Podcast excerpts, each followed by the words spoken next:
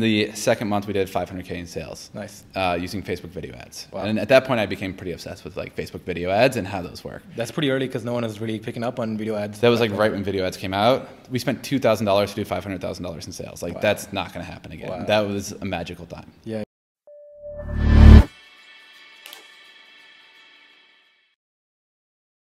This episode of the BloomX podcast is brought to you by Nava Wilson LLP. Nava Wilson LLP provides services in real estate, corporate law, and litigation, and is committed to increasing access to and awareness of the justice system. Nava Wilson is also the legal advisor for YSpace, York University's incubator, and The Hub, the University of Toronto Scarborough campus's incubator. They are willing to provide up to $5,000 worth of services to a select few startups in Toronto. If you're a startup looking for access to legal services, contact us at the link below to find out more. And we're on. Awesome. Okay. Um, Michael, thank you for joining us. Um, you're someone I was like, really excited to have on. Uh, you got quite a few startups under your belt and um, had a few successes on the way.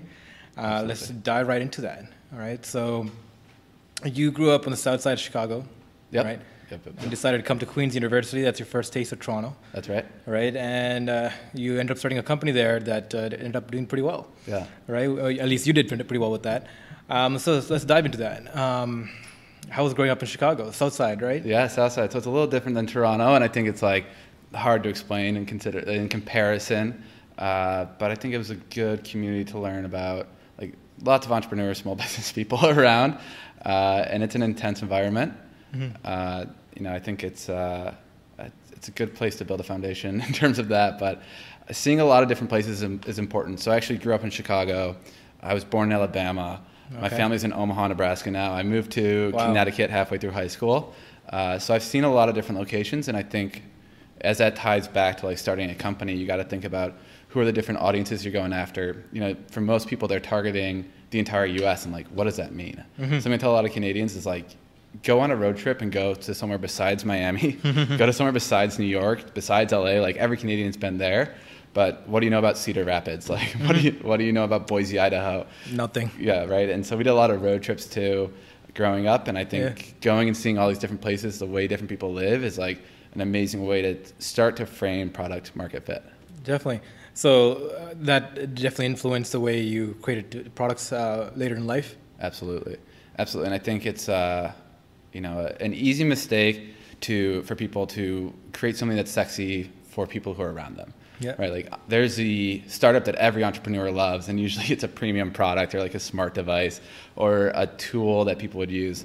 Uh, but the majority of people aren't entrepreneurs. The majority of people aren't in tech.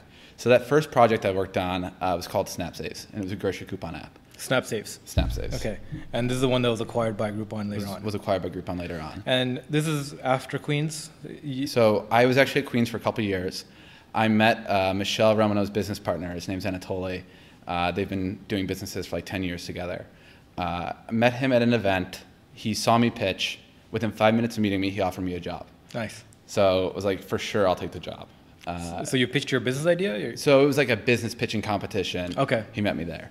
Uh, said, okay, I'll, I'll give you this job within five minutes of meeting me. Uh, once he left the conference, he gave me a, a card. I emailed him on Monday, like, can't wait to follow up on this job. Looking forward to scheduling it. No response. Oh, no. So emailed him again, emailed again, started Yeah. to email him all the time. Uh, found the phone number, started to call him every day and email him every day. Found him on LinkedIn, started a LinkedIn message, call, and email every day because I didn't want to go back to Omaha, Nebraska for the summer. Yeah, yeah. Uh, eventually added him on Facebook, messaged him on Facebook. He's like, "You're persistent enough. You got the job. Show up on this date this time." Nice. Okay. Uh, yeah, started as an intern. They had like three different companies going. SnapSaves was one of them, uh, and then I ended up basically running that project and becoming COO. Okay. Uh, we grew that and sold that in 11 months to Groupon. Wow. Um, can you talk about how much you sold for? Can't. Can't. Okay. Wish I could. Yeah, it's part of the could. Still not confidentiality. disclose, I was looking it up, and there were, like usually anytime there's an acquisition deal, people Right. brag about that. Definitely, right? It's part of the, part of the bragging rights. So I was really surprised it wasn't. It's part of the part of the agreement with Groupon. Part of the agreement with Groupon. A little Okay. different there, but Yeah. of- Um, okay, so what is what was Snap Saves, and what were you try, what problem were you trying to solve? Yeah, so it was a, it was a grocery coupon app. So uh, it was taking grocery coupons and putting them on your phone. And this sort of transitions into the way I think about so much now of uh, the history there has been mail to home coupons. right? So mail to home, a company writes a big check, mails out a ton of different coupons, and that's it. They don't know what gets redeemed. They don't know what happens there. Uh, the industry had moved to to printed home coupons. So they knew there was a, a, click at home or they knew there was a print, but they didn't know if they were redeemed. We would have them take a picture of their grocery receipt and we know if they were re- redeemed or not. And start to build accountability and tracking and attribution into the grocery coupon market. So this was so this is still um, you're targeting the people that were sending um, coupons to people's houses. To people's houses. So like, you know, by the time we sold Snap Saves, we had every major Canadian CPG on board. So I stepped into sales there too, and our sales team was like four of us. It was Michelle, Anatoly, guy Dan Warner, who's now a multiple-time entrepreneur, myself, and we closed every major CPG between the U.S. and Canada. So that's Coca-Cola, Pepsi, P&G. Like if you're in the sales world, you know those are hard contracts to get. And then when we moved to Groupon, we got all of the American counterparts as well. So Michelle Romanow's partner brought you on as an employee for Snap for Snap, Saves. And then and Michelle mentored me through that whole period. I actually lived on her couch for a while. Nice. Like she she's like family now, but uh, wow. We uh, yeah we, we all got that started together. That's great. So this is one of your first jobs. You're pretty young at this time. I was 19. 19, yeah. and you became CEO. COO and Chief Operations Officer. Yep, and we sold when I was 20. Jeez. And then I was managing 120 people in the customer service division when I was 20. So how, how did that happen? How did a 19 year old become a CEO of a company with these kind of names behind them? Yeah, so I think I was super lucky to have these mentors, but I also like invested the time into it. Uh, you know, I would stay and show up before they did and left after they did, and I would finish the work I had and always say, okay, what can I do to help? Nice. And it's like it's one thing to say that at 5 p.m. It's another thing when it's two in the morning. You're still at the office. You're expected to be there at 9 a.m. the next day, and you're like, okay, what can I do next? And they're like, holy shit, this kid's pushing it. Nice. We're going to give him some more opportunity. And eventually, you know, in a startup, there's only so much bottom level work. Yeah. So as I kept finishing all the work and finishing all the work, it, what I was doing was stepping up and stepping up. Nice. Yeah. That's, I mean, that's great. I mean, that hustle mentality at such a young age. I mean, most people are looking for like, okay, my this is my job. I get paid. Now I'm trying to go out, trying to meet some girls, trying to go to the bar, right? Um, there was no social life at this, at this time for you. You no like, social life. You saw an opportunity, and you're like, I want to double down on this. Absolutely. I mean, it was like 18 hours a day, seven days a week. Usually had an all nighter in there. Like, like literally would have times when I was like, what didn't go home over the weekend, or had gone home for six hours over the entire weekend. It was just pushing through it, and yeah. that was like we sold in 11 months. Like that's fucking fast for a yeah. startup. Yeah, absolutely. So, what was the motivation factor here? You saw the f- growth potential, you saw the names behind it, you saw the opportunity basis, and you're like, I want to go all in on this, or what, what motivated you to be like? Yeah, so I think I was almost failing out of school at the time. Yeah. Uh, I hated school. I didn't want to go back there, and you know Michelle Romanow. That was sort of the company that put her on the map as Michelle Romanow. Yeah, so yeah. It wasn't even the names then. It was uh, this opportunity to go like, okay, I've got a chance here. I'm going to put everything behind it and like I'm going to turn this into something. This has to be something. I can't go back to where I was. I can't go back to school. I'm not going back to Omaha, Nebraska. I'm selling this company. You know, we're making sure this company sells, and I'm going to do whatever it takes to make that happen. That's great. So your background of how you grew up and, and where you came from really kind of strove you to be like, okay, I need to I need to close. I need to move better in life. Totally. That's amazing. So in Queens, you took physics. You're so I started in physics, failed out of physics, moved to philosophy. Nice. Yeah. And then your second year, you're like, um, this is not going to go anywhere. Yeah, I was in philosophy, and like you know, the great thing about Queens and university, and I don't tell people not to go to university, yeah. is you build a great network. So my co-founder on Acquire now, I met at Queens, and I met Michelle's partner through Queens. So met a lot of people. I did a lot more networking, which is also like more partying and networking yep. than, than academics, but it, it paid off in the long run. Yeah, it's hilarious. So I do a lot of uh, talks now with the high school and the university crowds, and you see the lack of social skills in these kids, totally. right? I mean, there's no parties in universities anymore. Right. Back in the day, it used to be, it used to be you know, university, it's, a, it's, it's supposed to be a wild time. Yeah. Nowadays, everyone has like Netflix parties, or like a few friends who like hang out on a couch, right? Yeah. But there's no, there's one less opportunity for these kind of social gatherings, right? Like, how how do the, how do those social kind of skills kind of like translate into success for you? Did it help you at all? Absolutely. Like that's what gives you confidence. I think when you put yourself on the spot, that's like practice rounds. Yep. And here's the real thing: like I'm on a podcast, I got to be ready to go. You got to show up and Yeah. like be ready to embrace people and and bring that around. And sales is is such a big part, and like the social part is such a big part of what you have to do. The other part's hard work for me. You know, I'm not an engineer. Like if you're an engineer and your social skills aren't the best, you can get by. But if you're not going to be an engineer, your, your social skills better be really on point. No, absolutely. And So- another place, yeah, another place I learned that and was part of the work ethic motivation was working in a mechanic shop in high school. Oh yeah. And I worked for a guy who was like an illegal immigrant. He was my boss, and he used to boss me around like crazy. Yeah. And they had me working 12 hours a day, seven days a week, because I could just take the shifts. I just kept taking them. Um, and that's the same thing of like learning that process, learning that work ethic, Yeah. and sort of knowing you can like apply that and seeing when I really apply myself, like things can you can change your position. Yeah, absolutely. I think it's so important, like at an early stage in life, to have that high pressure, high demand kind of kind of task because that translates so much into your ethic early on. It gets ingrained to you that like this is how how I have to be pushing it all the time. That's your baseline. So everything else is like either above or below. It is not acceptable. Um, that's great. So you're at you're 19, right? You start with this company. Um, what were the problems that the company is facing that you're solving? Like, what, what was your add value there? Yeah, so I mean, we started from scratch, uh, and I mean, this is like AI is a thing now, uh, but at the time we were Sorry, trying what, to. what year was this around? This was 2013. 2013. So at the time we were trying to read receipts. OCR wasn't fully there. So when they talk about all the hard work that has to go into building OCR, like I did a lot of that hard work where I personally read like 60,000 receipts. Like I had a team that in the OCR end is optical recognition. optical uh, got it, optical camera recognition. So camera recognition. uh, recognizing what an image is, like like the barcodes and all that. uh, the UPCs, like what is what do those words mean? Okay. And even just getting the cam- the camera to be able to read that text because it's a different font, so getting to train it on that font, uh, you know, we were typing up like hundreds of thousands of receipts Oh wow. and, and going through that process, uh, figuring out like deterring fraud there, building the operation, doing the product management side, and then uh, I got heavily involved in the marketing side as well. So that was customer acquisition, which is translated to sort of where my path has led and where I found uh, my greatest skills and where I actually like liked it. Because operationally, like yeah, I could read receipts and I could push myself through it. I didn't love that. I loved uh, running ads and getting people to uh, to buy things or to download an app. So what did your strategies learn there? Like, what are you what are you employing at the time as a 19 year old and trying to go to marketing? Was it because of your age and you saw new shifts in the environment and uh, tools work that uh, really draw, like gave you that kind of opportunity to like think differently? Yeah, I think you know Google's a big friend, but I also had mentors who like showed me the path, took some risk on me, allowed me to push it, and I think I had places where I was just adapt and I could just like start it, and I kept finding success and finding success when I would try things. Like I'd pick up a, a phone and make a sales call, and I was good at it, or like do marketing and I was good at it, and then I'd have to hit the places where like oh I'm really not good at that. Like my first business model I had to build was a disaster. Like it was the ugliest thing you've ever seen. Uh, so it's learning where your skills are and where they aren't, and like where you have some natural abilities and where you don't. Uh, and I naturally had ability to write persuasively. Uh, naturally had ability to speak persuasively. Did not have natural ability at finance, and so had to like dig in on that area. Okay, perfect.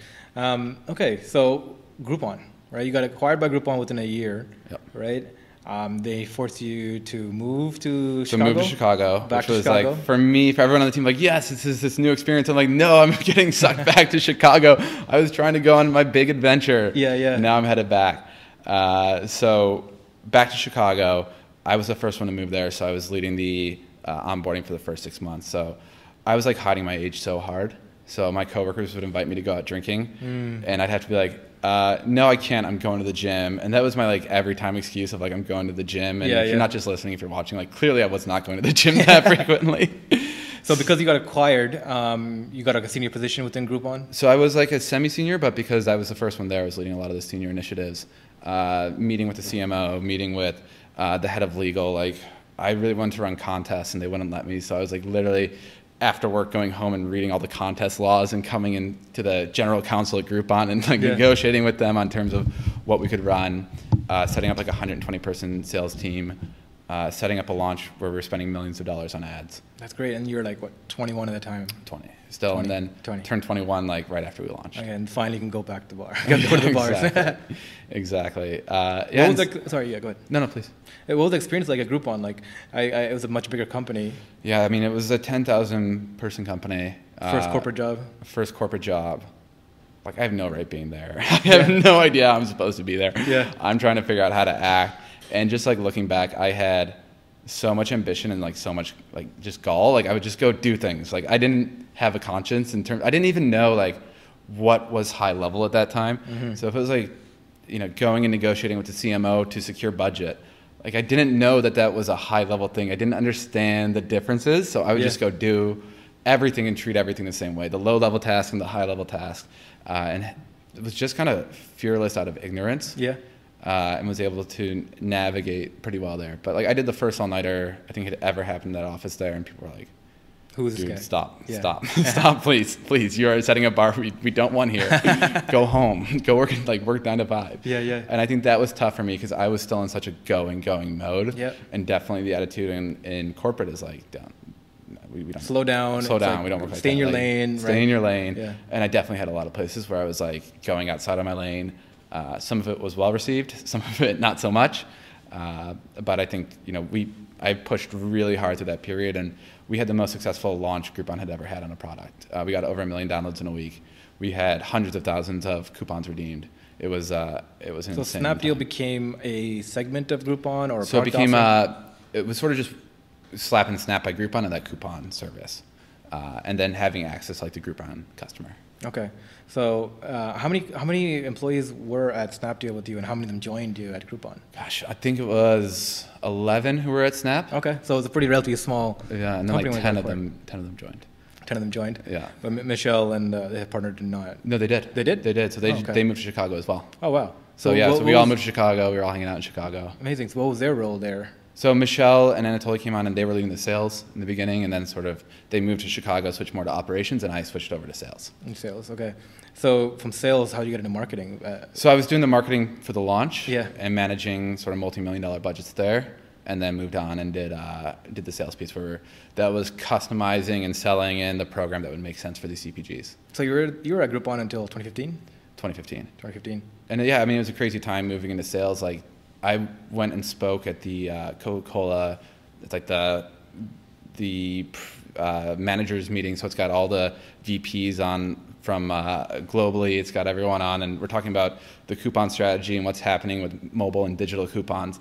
And like literally two years ago, my job before that was I was merchandising for Coca-Cola in Omaha, Nebraska, which is like literally picking up boxes and putting them on the shelves. Jeez. Two years later, I'm there talking in front of like the president of Coca-Cola in terms What a of climb, right? yeah, it was an insane climb. Yeah, I mean that's one of the things you got to love about the innovation economy, right? When you have when you have the ability to like exponentially grow not just yourself, but um, your abilities. Right. Um, because if you target the right pain points and you have the right solution, I mean, Absolutely. I mean, the only thing stopping you is the drive, and you clearly have a lot of Absolutely. that. Yeah. And I think it- you know I respect my mentors, and I like tell kids go find a mentor.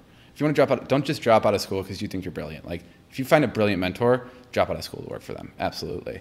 Uh, but we were able to take the history of one area, which is sort of digital, mobile, acquisition focused, uh, looking at these ways of marketing, and bring it to a new industry. And now we've got more expertise in that area than there is in the you know in the entire field. So in terms of finding an area of expertise and relying on that to drive you forward, like that's that's so important. And you see that across different areas. Like Uber didn't know more about taxis, right? We didn't know more about grocery coupons than the grocery coupon market did, but we knew more about this style of marketing, uh, which So was what, what was that style of marketing? so that's acquisition marketing, and that's sort of the startup marketing mentality. And there's uh, not even a full name for it entirely, but it's it's when you have things that are tracked, when you are spending dollars on a slow basis. So instead of dropping money in a big way, drop rolling out in a small way and running lots and lots of tests, Targeted. targeting and tracking. Right, like the biggest obstacle when we were selling was not that we didn't have the technology or we couldn't do the tracking. It's that executives at CPGs didn't want the tracking. They don't want a report card. They've never had a report card, right? So if you lay out sort of where the marketing field has been for so long, it's uh, buy a billboard and you're done. buy a TV ad and you're done. And in terms of results, like you're not really tracking your results.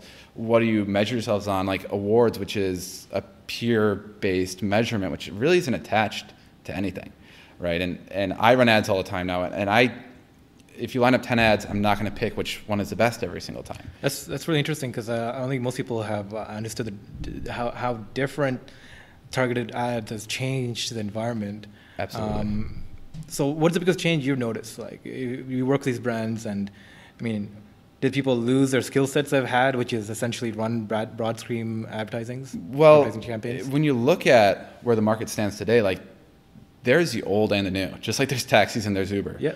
Like people are still buying billboards. They're still buying TV ads. They're, they're still buying things kind of with, with no purpose and it's brand marketing. Mm-hmm. And, and I like completely don't believe in that. And we're going to get to where I am today because I, my company now is based on my non-belief of that. And I think a lot of that's based on corporate executives who don't want that report card. Uh, when you work on the acquisition side, so I think if you look at sort of the lineage of where marketing went, you got the billboards, then there was a traffic era where you're tracking how much traffic do you have to your site, how much traffic is there, and that was like what you could do at the time. And now where we live is conversions. Like we can actually track to the purchase, we can track to the download, Yeah. we can track to the end result, we can track to someone using the coupon, uh, and that is the future of marketing, and it's like happening at the same time as there's still billboards out there. Absolutely, and I mean it's a proven track record of like targeted ads. So th- there's a huge debate about this right now, Right. right? Um, I forgot who uh, launched this, but it was a big, big Medium article that came out claiming that targeted ads there's no there's no systematic reason that targeted ads is more beneficial than broad-based ads or non-targeted ads. Um, where would you? I, I, Yeah, that's that's not true. But I think first what we're talking about is attributed ads, right? Okay. So tracked ads. Yeah. Results tracked. And like that seems like a no-brainer. If you don't work in marketing, you're like, well, of course they have to track the results. Like, no, there's the bigger percentage of marketing right now does not have results tracked from it. right? So the smaller percentage is actually results tracked ads. In terms of targeting versus broad, there's cases for both. So when it came to sales, so I mean, I, I was in technology sales, selling technology, technology outsourcing solutions, right? And we initially started targeting CTOs, uh, chief technology officers of, of like uh, of bigger brands, and we're telling them it's like, hey, yeah, you know, instead of hiring this programmer for like seventy thousand, five of them, Right. right? Put like half of this way, and we can outsource this and get it done for you in half the time. Uh, they weren't happy with that, Right. right? Because they had their own sided way of doing it, and if they're going to outsource it, they had their own firms and their own friends and their own relationships they have had, um, and that became a big, big barrier. Right. Um, literally, even in the health industry, I found um, the CTOs of, of major health clinics and things they're very protective of their of their situation because the rest of the non-technical staff do not know how little they actually do Right. and how much they're being paid to do that very little. And they're very afraid of that getting out. So they're very resistant to new outside people coming in. So when you're launching these kind of things and selling to, who are you selling to and what, what kind of obstacles do you have? right? At the time, that was top executives at grocery companies, right? And I think the way I sell, and there's a million different ways to sell. But the way I like to sell is like make it so transparent that this is the best thing possible. That if their, you know, their senior person at the company saw they didn't take it, like they're getting the axe. you have to push it that hard. Like I can track these ads. I know better. And uh, you know, as we get up to speed too with Acquire now, so it's my marketing agency now. Uh, it's like I'll do head-to-heads against other agencies. Like I know I have the best numbers your job is to pick the provider with the best numbers, right? I have the best cost. Like lay it out in such a way that there is no way to escape it. And then if your solution isn't the best possible way, it's like time to rethink your solution. Absolutely. So before private, uh, yeah, you know, you started Acquire recently. So before Acquire, um, between 2015 Groupon until now, what, what was the Yeah. So left Groupon, and I think at that time, like. Oh, was there a reason for that? so uh, they, the project was sort of moving on. yeah. Uh, and sort of Groupon was pivoting what they were doing before they were in a big expansion mode. They sort of started to focus more on, Yeah, on core offerings. more niche. Uh, I was thought I was like God's gift to tech. I, I was so sure I was like the hot shit and it was going to keep working, and I struggled for like four years after that. Okay. So I launched a soap company with some friends So uh, that? that? actually crushed it. So in the second month, What company was it? uh, it's called Pearl Bath Bombs. Pro Bath Bombs. A Yeah. soap company. Soap company. Okay. Uh, in the second month, we did 500k in sales. Nice. Uh, using Facebook video ads. Wow. And at that point, I became pretty obsessed with like Facebook video ads and how those work. That's pretty early because no one was really picking up on video ads. That was like then. right when video ads came out. We spent two thousand dollars to do five hundred thousand dollars in sales. Like Wow. that's not going to happen again. Wow. That was a magical time. Yeah, yeah. Uh, and yeah, so launch at launch at with my best friend and his fiance. Don't do that. that's a bad idea. Yeah. You know, we pa- parted ways amicably at the end, but it was like uh, not the right setup. yeah, when you're too close sometimes for business, it, it kind of falters, right? Totally. Yeah. Uh, left and then started three companies in a row that failed, like hard. Some of them I did a lot of PR on too before they failed. So like family Christmas party, they're still like, "How's Remote Way doing?" And I'm like, "Dude, it never even did. Like it never Oh, got off the ground." Yeah. I was looking at a berry, like a supplement berry that was an alternative to sugar. Was like, I spent so much time planning that one. Spent six months planning it. Uh, was about to launch and there was a, a drought in Thailand and the berry became unavailable. Oh no. So just things you can't take uh, control, control of. of, yeah. Uh, went to China, found scooters, found ride sharing, kind of had that ride sharing scooter idea going, and then just So like decided e-scooters, like electric scooters. electric scooters. Decided not to pull the trigger. Yeah. Uh, third company was Remote Way, so that was a remote travel group, uh, and remote working. And I think it was sort of a little bit ahead of its time. Yeah. Uh, and you know a little bit of. Uh, So remote working, like you were gonna open up co-working spaces, like what was the- so what it was there? travel group, and I think what happened during that period too is like beginning of the idea.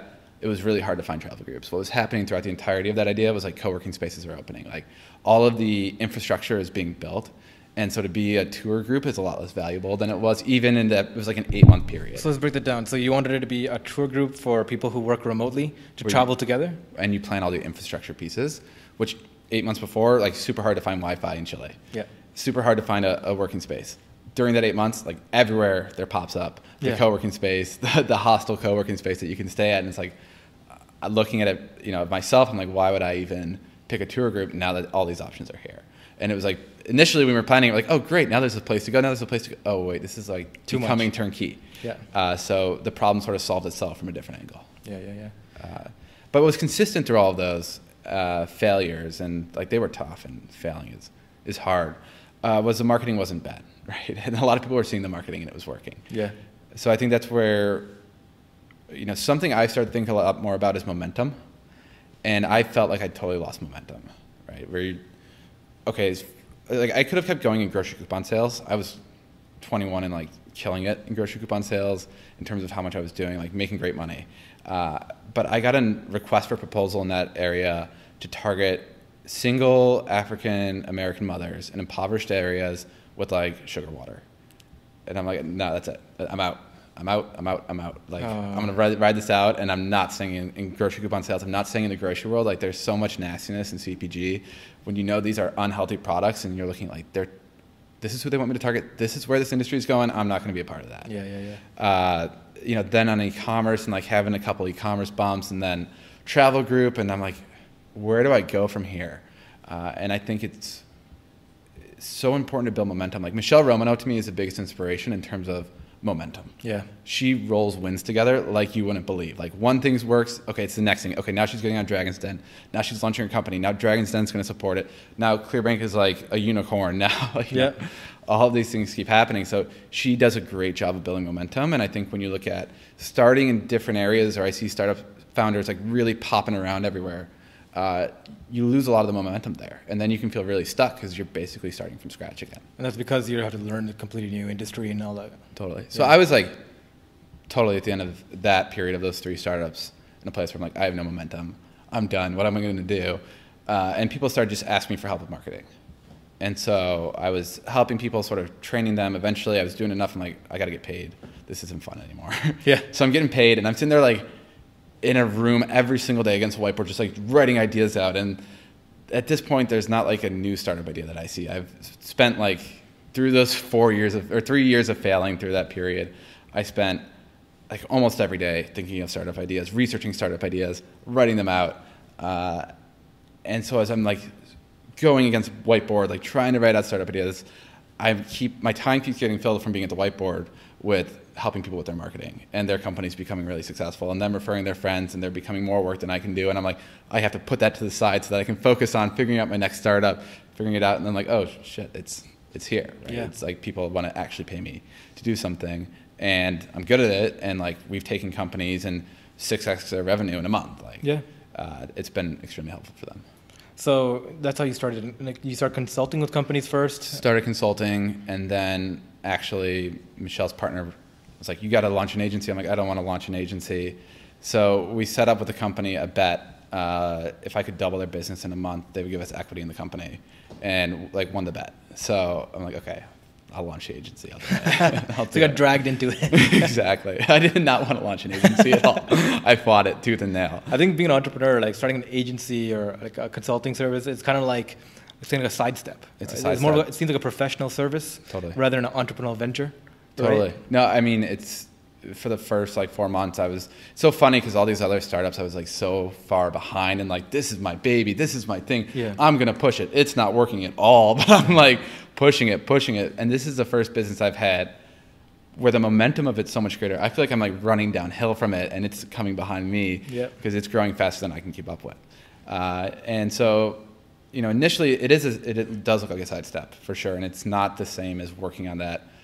You know, we all sort of have our tech dream of like the most technically advanced but consumer-facing project there is out there, uh, and so I've learned through the agency, you know, it's it's not what you're doing; it's how you're doing it. In a lot of ways, I knew the issues with agencies out there, and my job is to like be the agency that isn't something that I would look down upon. Yep.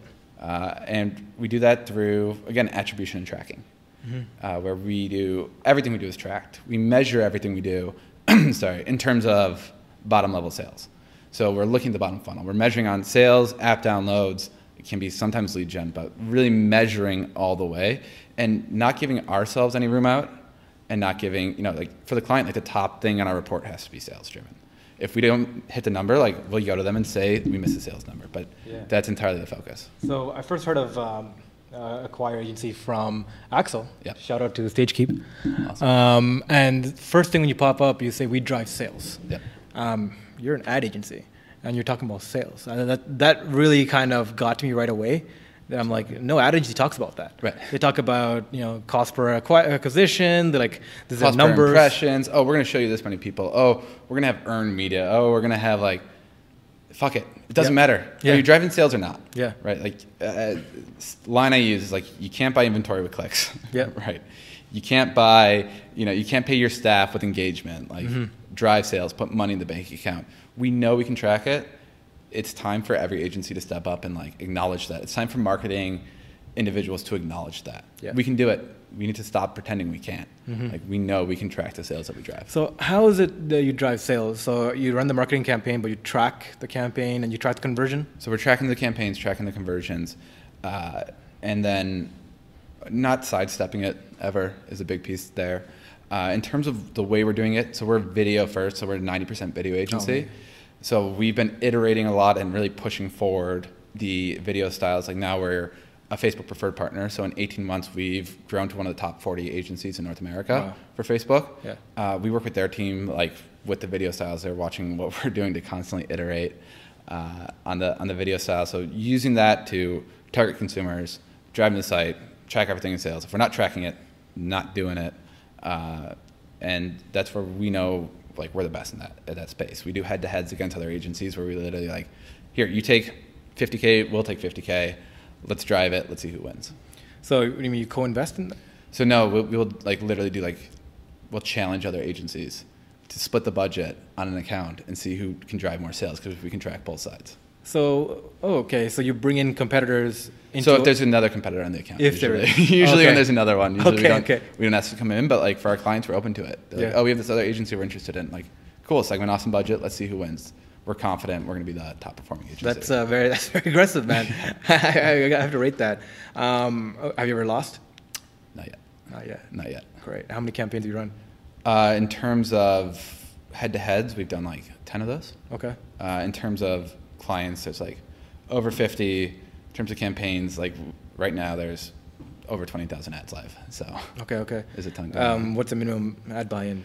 Uh, minimum monthly budget. So we work with companies on a really high scale where we're spending a million a month, uh, but we also work with companies on a much lower level. So through Michelle and like kicking back to entrepreneurs, we'll take companies who are spending $4,000 in their first month. Okay. Uh, much lower than other agencies will, but we've helped some of those companies really significantly scale. Okay. Where some of those companies are now spending like 200k a month. So we like to home grow some of our clients. So you grow your clients and help Absolutely. drive them the sales, the conversion, so they can afford you better. Absolutely. Better, yeah.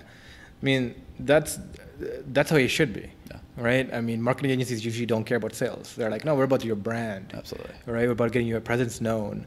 You take care of the conversion and the sales, right? We'll send you the traffic your way. So that kind of ownership really, uh, it's really different. Um, so when, let's go back to the videos, right? You do, you're completely video focused. Totally video isn't that, focused. Isn't that very capital intensive? Like, Uh, it can be. Resource there's, intensive? there's ways to shoot affordably. Like you guys have a beautiful setup, but Yeah. you, you can pull it back a bit, Yeah, right? yeah. Uh, in terms of, of that, like that is what the industry is becoming. A lot of agencies are following us there, uh, but we've had that in since the beginning, and that's because I saw that success with video ads, and I'm just like, oh, they're better. yeah. And even today, you know, a lot of agencies are using images because video is harder to make. Yeah.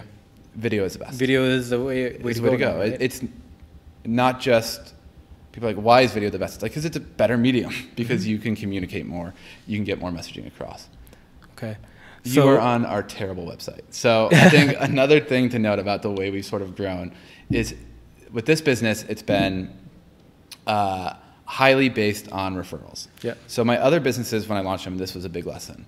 Uh, I would be like, here's the idea. Okay, I'm gonna go talk about this as much as possible, and then I'll fix the service. yeah. I flipped that mentality now, and this is like so rare. We didn't have a website for our first six months. We were growing extremely rapidly without a website because we focused entirely on the service and not like- on ourselves. So Uh, that's a that's a that's a really good play. Yeah. I mean, that's a really hard play being in in a tech industry, well, also being a marketing firm and people marketing firm like, too, and not having any marketing for yourself. don't have marketing for yourself. Uh, but it's the cobbler who has holes in his shoes because he's so you know we're focused on our clients' work and focused on providing the best service. Yeah. Especially in the services industry, like that's going to speak for itself. But I think there's so much guruism happening. There's so much. I want to be out there. I want to be press first. Like focus on your service. Yeah. Offer the best possible service, and that will grow your business. And so there's an overhaul of the website coming. This is my first sort of like PR thing I'm doing on the business. Absolutely. I mean, about it. this thing this looks completely like a, like a startup, which you kind of kind of are. Kind of but are. you're uh, aggressively growing. Yeah, we've grown to a 20 person team in 18 months, and we'll probably be 40 before the end of the year. hmm Uh, so it's been uh, Definitely. And this is your partner over here, Sam. partner Sam. Sam. Yeah, absolutely. And Michelle Romanow over here, Michelle, and Andrew. Andy. Uh, Yeah, so we've got uh, got quite the team here. got quite the team. I have an awesome team. It's been great. Axel's uh, over here. Yeah, Axel's on there. And shout out to Daniel for uh, introducing us. Yeah, that's great. Met him at Collision. Uh, yeah, it's been great putting this team together. Sam, I actually met in philosophy Mhm. uh, at Queens, which is funny how that comes around. He was working consulting, and we came back together. Uh, we both sat in the back of philosophy classes, not taking notes. Yep. The difference was I was like getting D's, and he was getting top A's in the class. I mean, aren't those the entrepreneurs, the Exactly. D's that sit in the backs? exactly. So Sam, uh, I think it's really powerful to have people in different areas on the team. Uh, so I get to be sort of creative and leading the future and moving the next thing a little bit more disorganized, and Sam's holding it all down. yeah. Uh, More operational focus. Like operational What's and- going on right now? He crushes it, and like he runs the company for the most part. And uh, it's great to have that dynamic. And I think I've worked with people in the past too who had the exact, like almost entirely the exact Venn diagram overlay. It's great to have someone who's got a different Venn diagram overlay who can cover that area Absolutely. So you create all the videos for your clients in house yourselves? in house. Yeah. Um, I mean, that takes a lot of creative uh, acumen, right? Um, how do you scope that out, what they need and what they want, and what their brand is? Right. We don't. We call it the B word. So we try to push companies back on brand. Okay. Everyone's way too focused on brand. Yeah. No one gives a fuck about your brand. Yeah. Like Brand no to one dying. cares. Brand to dying, yeah. right? Uh, if you're Nike, yeah, but no one's seen your logo before. No one knows that. It's like focus on the product. Yeah. Literally simplify it down to, you know, what is the product doing? Mm-hmm. Show people what the product is doing. That's what like 80% of advertising for startups should be because you have something new. Yeah. So if you're trying to focus on the artistic and the brand, it's like no one knows what you're talking about. Just show them what you're talking about. So sort of simplifying some of that thought process there is important. Uh, and then in terms of having the creative acumen, it's you know I think our creative acumen is like how do we do it affordably, Yeah. and how do we shoot in a way where it's affordable, and how do we shoot in a way where this is a very different industry, and sort of the thing we understand that I think a lot of the other agencies don't is that a shoot shouldn't come out with two videos; it should come out with a hundred. Like Mhm. you need to give yourself room to be wrong. Yeah. We have the ability to launch a ton of ads now. Yeah. The idea shouldn't be to try to sit there and brainstorm until you get that one ad that's going to be right and come out with one edit. That's what 99.99999% of the market does. Is like we're going to come out with one, and we're so fucking smart that we're going to sit here and we're going to figure out what that is. Yeah. I, I don't agree with that. Like I, I mean, that's the '90s model of what like um, ads was, right? You sit in a room, right? You map out all these ideas and what your brand's going to be. You don't do that anymore. no, no. This is test, test, Yeah. test. Like get different possibilities of what could work. Okay, and then come out with 10, 20 videos from the first shoot. So how do you scope that out? Do you scope that by target market, uh, or do you focus about focus it by? So it depends. Use case, target market, explainer. I mean, we have like 20 different video templates we want to plug into. We're optimizing on like what those templates are. And when we're shooting, it's like get the footage that could fit into as much of these different areas as possible, Nice. and then testing the different templates. And you know, there's so much that you can test, and that's overall that's one of the more overwhelming things. It's not how many things like it's it, it's not coming up with tests. It's limiting yourself in your tests. So picking templates, understanding what's working, and trying to get learnings across clients is really important. And you know, this is. Uh, I think this is relevant to every startup. What I'm talking about Absolutely. too. If you're not in marketing, like if you're like, oh, I'm in SaaS, like It doesn't we do marketing yeah. as sales. So this applies the same way. I'm taking sales principles almost and bringing them to marketing. Like your sales pitch, right? You should have like 10 iterations templates, and like for 10 different- iterations, and then you're A/B testing. and You're testing it against different clients, and you have to have the ability to learn I mean, this is different things. this is startup philosophy, right? Startup philosophy is entrepreneurship, but broken down into testable components. Absolutely. Um, and that's what I feel, right? So, I mean, every part of your business, every part, stream should be broken down into components that can be tested to see if you're going the right way, if you're building the right way, if if your target market is actually your target market, if your product is actually the, mar- the product you can be selling, right? Um, and I completely agree. Uh, so you're pretty much breaking down these these companies' needs in in the of philosophy kind of way and force them to be uh, to the test, and you do it for them. and we do it for them. So we run it, the ads as as a client.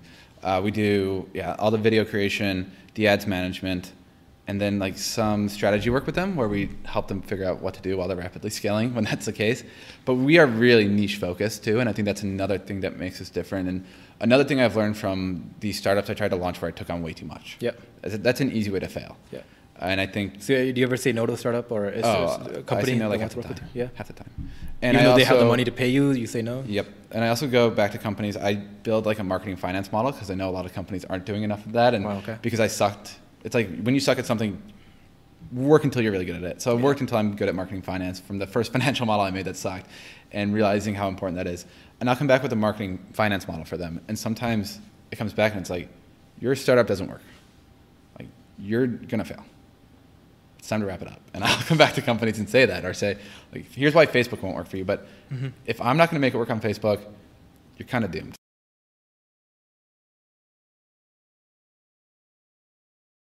Uh, you need to think about these different parts of your business because, like, you had an initial bump from PR. That's probably not going to happen again.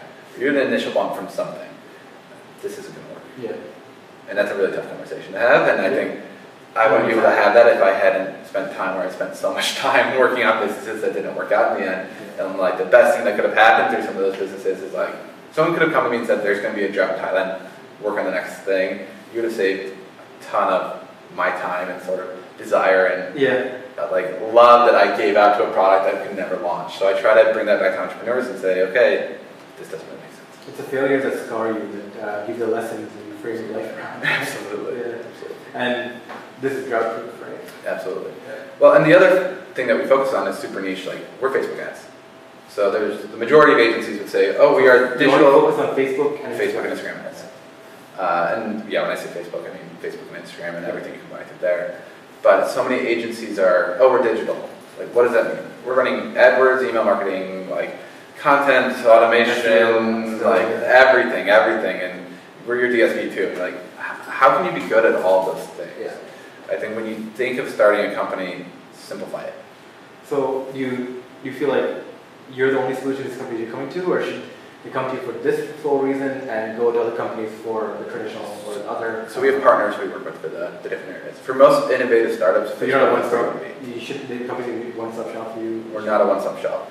And No, as in like uh, Facebook and Instagram ads should not be the one-stop uh, shop. That company should still be going after the other silos, just how you. absolutely, we should be doing everything with the person who's the best in every every space. Okay, okay. Uh, you got to focus on the other areas, and like we have companies scale in radical ways, and it's funny when we have that happen pretty fairly frequently. We got we get to see what are the issues that can happen when you scale, and we try to support companies through that. And one of the first things that can happen when you get a company rapidly scaling through Facebook ads is they stop doing everything else. Yeah. And then it's like, wait two months and the Facebook ads stop working because you stop doing everything else. It's that momentum thing. Yeah. When you get one thing working, keep firing at all the other channels you're on. Uh, and keep building momentum from there. Yeah. Uh, one of the things we've seen these uh, agencies, professional services do, like dev shops, um, uh, you name it, right? Like lawyers, accountants, right? Um, they'll, after they get a certain level of success or your clientele, they start hedging their bets, right? I mean, would you ever consider that strategy of like, okay, these startups already out here, they're very beginner stage, but they're interesting. We'll co-invest with you. I mean, we'll take care of the ad spend, put gives us equity, right? And when you guys make enough money to get the capital, we'll exit out at a higher return than we would have with your payments. Right. So I tried a lot of different charging models when I was in that in between sort of consulting stage, Yeah. and I did some consulting through those four years. I tried that model. I tried. Uh, I tried percentage of ad spend. That sucks. I tried commission only. That doesn't work. Like the model I have for charging now makes a lot of sense. The issue with those funky relationships, and you see so many of them, is it becomes really unclear who the client is and who the boss is and who's doing what for who. And I don't recommend those. Like first off, as a service provider, even when these companies succeed, the idea that they're going to one day be liquid, Yeah. right? That they're going to have an exit or they're going to have an IPO, like it's almost no startups that do that. Uh, and then the next piece is uh, you want the control to be with the client for the most part. Like someone needs to be the boss. If you give me equity in your company to run the marketing, okay, I need that equity to return. I'm gonna run marketing the way I run marketing. CEO doesn't like my way of running marketing, dude, I got equity. Like, I'm gonna do it that way. And you end up in places where you have a standoff that you can't get around, and it can create nasty situations. So I would say, like, keep it simple. Uh, Pay your solutions provider; they provide the service. When you start to do these equity deals, and maybe I'd love to hear if you have a counter argument there. Yeah. Uh, but when I've seen these equity deals, you reach an impasse where you have a disagreement, you have equity in the company. Now, like when you have equity in a company together, you're tied, you're, hand, you're handcuffed yourselves to each other. Now we have a disagreement. Oh, that's not on brand. Oh, this is the best thing for performance. Like it's done. First with my clients, they're like, I don't like that for my brand. I'm like, no, that's here's here's the three reasons why I disagree. Yeah. You hear my argument. You don't want to move forward with my argument. Cool, we can do it. Oh, it didn't work. Like, whatever. Yeah, yeah, yeah. Yeah, I guess it's different for your industry, like lawyers, accountants, and professional services, that, that industry, or even dev shops, they have a fixed term of work. Uh, okay, we'll do this for you for X amount of time. If nothing came out of it, we'll, we'll, uh, we'll out of our balance sheet. Whereas for you guys, yeah, I guess you're actively doing work, right? Up to we are responsible like every month to be driving growth. So we can have, you know what happens after the best month ever? The next best month ever, right? So it's constant, it's ongoing. Uh, so we're, we're always working alongside that. But even if you're a professional services person watching, like, rebuild your model on what percentage of startups are successful, Yeah. right? It's so few, it's so few, and the levels which are successful. Like, I think it's uh, it's a really really risky bet from a service provider, and you know I think you have to think about bringing in cash as a service provider so that you can hire the team that can provide the best possible service, and you owe it to your clients to do that, Yeah. So I focus on what you're good at, right? Uh, delegating what you're not. right? And don't do a half-ass job for equity. Yeah. okay, it's an interesting counter argument. Because I've been talking with a few different industries about that. It's my first time talking to someone on the marketing side, and that's a valid point. Um, okay, so uh, Acquire Agency, how long have you been operating in? So it's been 18 months. Eight months. Uh, we've grown to a 20-person team. We're hiring really quickly. We're probably going to be 40 before the end of the year. Who are you hiring? Uh, we are hiring, so we got a position for anyone who's sort of coming out of school, wants to learn the background of, of marketing and tech, like we can give you that background through an account coordinator, data analyst, uh, pe- we're always hiring editors and people on the, the production side. The production side. Um, now, for the production, would you ever see in the future where you, you outsource the production? No. No, so that's, that's the industry standard that is switching now, where people are starting to bring that back in-house. Yeah. Uh, for us, the production and the data piece go hand in hand, right? So the production team is like super aware of the data of the way their ads perform. Outsourcing production, that's a team who sort of does it, and the, the finished product is their deliverable. The deliverable for a production team is drive sales. So if they make a video that doesn't drive sales, it's not done yet. What's interesting is like you're kind of operating almost like almost like a hedge fund would uh, describe when it comes to video production, right? There's asset classes that you're creating and testing, right, and, and uh, templating, right? Um, that's really interesting. Um, I see that more that algorithmic, uh, algorithmic um, coordinated kind of uh, aspect to like business to be the norm. And is that coming from? I think it's coming more from the programming tech kind of world, right? Absolutely. Where it's like everything's more tested and field tested and like broken down components, Totally. but then also tested, right? Absolutely. And I think a lot of people from production, when they initially hear that, like, they hate that. Oh yeah. They hate it. Because now go, you're, taking data and giving it, making um, creatives follow that. Totally. They're like, I'm creative. I don't want the data. And you're like, you got it backwards. If you want to show you're really creative, win within the data. Yeah. Because now you can prove you're creative. Because the the history of being creative has been Oh, do these 10 guys in a boardroom enjoy what I'm doing? Yeah, yeah. And the great thing is now it doesn't matter if some guys like it. Like it doesn't matter. This this sort of democratizes creative in terms of who whoever it is who makes the best one that is tracked and, and it works. It's great. Like I have videos my creative team brings to me. They go, I hate that, Yeah. and they're like, Cool. I really want to stand by it. Launch it, and I'm wrong sometimes, Yeah. right? And so they're right. I'm wrong. Like cool. You've sort of earned a stripe. The stripe doesn't matter because the data is what matters. Yeah, yeah, so yeah. it's all about being creative enough to make the data show that it works, and it shouldn't be restrictive. Like you can't. Doesn't mean you can't have fun.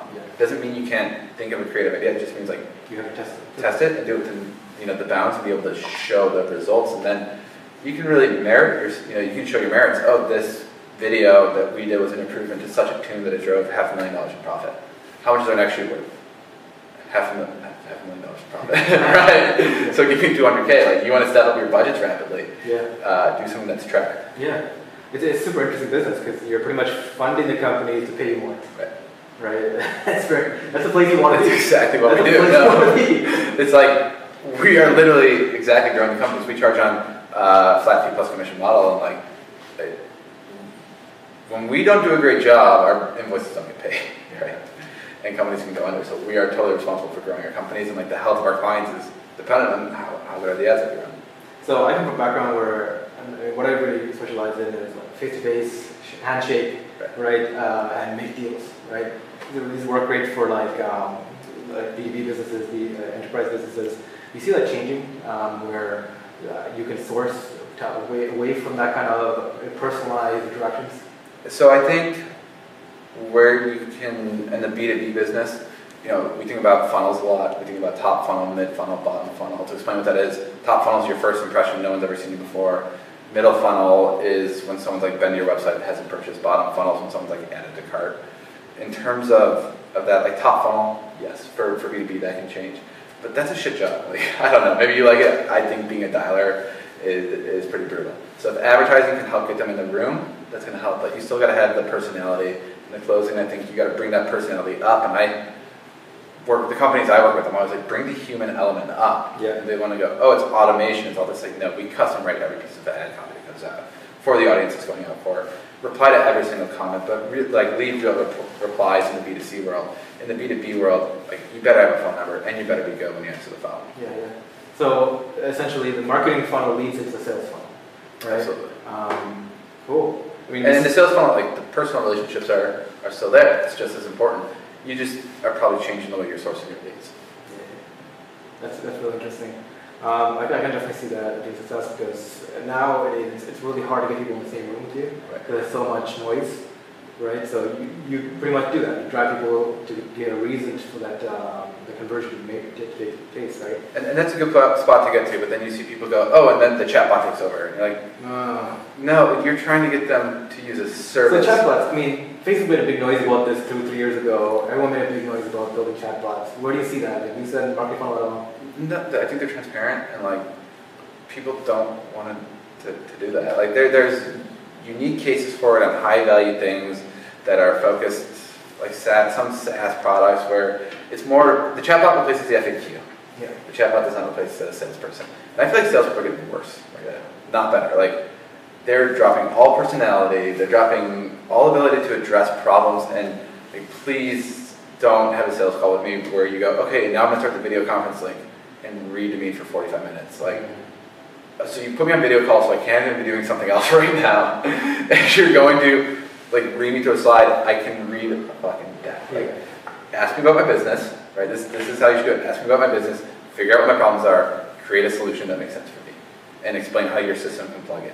Like, SaaS sales, I think, is like, uh, what I'm seeing is, is better. Yeah, yeah, yeah. I've noticed that too. A lot of people are very aggressive about get a call, get a call, get a call with me. The call comes, and it's very, uh, not even aggressive. It's very, very blunt. Right. There's no human interaction to it. And it's monotone, and it's reading off the slide, and like, I just have some fun on a sales call. Like, be a little bit controversial, make some jokes, and address something in the business and build a relationship. Like that video call should not be pulled out until I've got my team in the room to evaluate whether it's a good solution or not. Like, do not bring that in on the opening call with me, please. Yeah. So I want to dive into what's next for you, right? Um, I mean, is uh, acquire going to be acquired? Or is that, or are you going to turn into a passive income stream, or going to build the company that you want to build? Right. So, you know, for me, I think momentum is that thing I'm talking about, right? What do, what do I have? And it's so easy to start to, to worry so much about what's three years or five years out. And entrepreneurs lose, lose a lot of sleep over those decisions. Like, what am I going to do with the Acquire? I'm going to build enough momentum that either of those things can happen. And then I'm going to build enough momentum that, like, can it be on its own where I don't have to be as day to day involved? And then if I'm starting to launch products or other services, but probably products. Uh, I So will use need the the, I'll need the best marketing team out there, Yeah. and I'm gonna have it, right? So That's amazing. So I'm assuming that you learned that from show off. The Dragons Den, Dragons Den folks really do that really well. They create ecosystems for themselves. Right. Each business kind of feeds into something else they're doing and something they want to be doing. absolutely, and I think the other thing we have with the Acquire is you got to be seeing real world problems. Like you got to see what is happening out there, and we're extremely close to it every day. We see every issue that all of our clients have. So in terms of what's the next big SaaS solution, like someone needs to build an automated tool that does LTV tracking for subscription box companies. Like I know that because all my clients have that issue. Yeah. Uh, so I'm so close to issues that, you know, in terms of developing that SaaS tool, I know it's really out there. So I love having a company now that puts me close to the problems and has a lot of momentum. Cool. Um, all right. So do you have any idea? Like, so we have a, like a, a timeline for when Acquire you think is running by itself, where you can go and focus on other businesses. I would probably give it another two years, yeah. another two years before before it does. Uh, I don't see it entirely distinct though, like where I can be heavily involved in that area and then launch other things through it, right? Like when I look at what's the most important part of an e-commerce or an app download business is like the acquisition part. Yeah. Where would I be focused as a founder, the acquisition part? I actually just need to hire the other parts. Okay. So I can still be focused on acquiring and launching other businesses at the same time. So you see that as like finding out um, like great companies you want to work with, like you want to find other companies that are doing great because it's hard to hire someone to run your vision.